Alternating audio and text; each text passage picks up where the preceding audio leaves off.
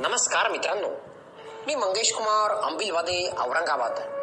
तुम्हा सर्वांचं वाचनकट्ट्यामध्ये मडकपूर्वक हार्दिक स्वागत. मित्रांनो मी आज वाचनकट्ट्याच्या माध्यमातून शेवटी अंतर तेवढंच राहिलं. खास तुमच्यासाठी घेऊन आलोय.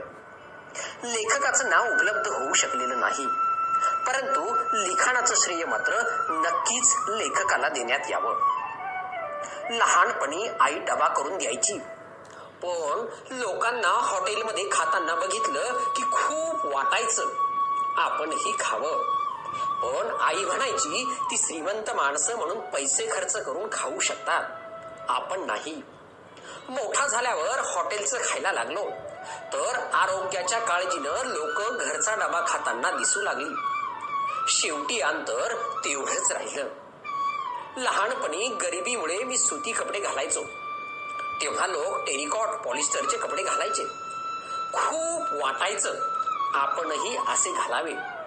मोठेपणी टेरिकॉट घालायला लागलो तर लोक सुती वापरायला लागले. सुती कपडे महाग झाले. शेवटी अंतर तेवढंच राहिलं. लहानपणी खेळताना पडलो तर गुडघ्यावर पॅन्ट फाटायची. आई छानपैकी शिवून द्यायची.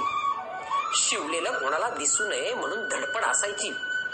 मोठेपणी लोकांना फाटलेल्या जीन्स दाम दुपटीनं घेताना बघितलं. शेवटी अंतर तेवढंच राहिलं. लहान होतो तेव्हा दूध नसल्यानं घरी गुळाचा चहा मिळायचा. आणि लोकांना साखरेचा पिताना बघायचो. वाटायचं आपणही प्यावा. पण आता मी साखरेचा प्यायला लागलो तर लोक गुळाचा ब्लॅक टी पित आहेत. शेवटी अंतर तेवढंच राहिलं. लहानपणी सायकल दामटायचो. तेव्हा लोक दुचाकी चारचाकी मधून फिरताना बघायचो. वाटायचं आपणही फिरावं. आता सकाळी सकाळी सर्वांना सायकलवरून व्यायाम करताना बघितलं की वाटतं शेवटी अंतर तेवढंच राहिलं. लहानपणी जेव्हा चपाती मिळत नसल्यानं ज्वारी बाजरीची भाकरी खायचो तेव्हा लोक पोळी चपाती भात खाताना आपणही खावं असं वाटायचं. आज तीच लोक भाकरी खाण्यासाठी हॉटेलमध्ये पैसे मोजून रांगा लावताना बघितलं की वाटतं शेवटी अंतर तेवढंच राहिलं. लहानपणी झोपडीत राहायचो. तेव्हा बंगल्यात राहणाऱ्यांकडे बघून वाटायचं आपणही बंगल्यात राहावं. आज तेच बंगलेवाले मनशांतीसाठी दूर खेड्यात जंगलात जाऊन झोपडीत रिसॉर्टमध्ये राहतात तेव्हा वाटतं शेवटी अंतर तेवढंच राहिलं. शेवटी अंतर तेवढंच राहिलं.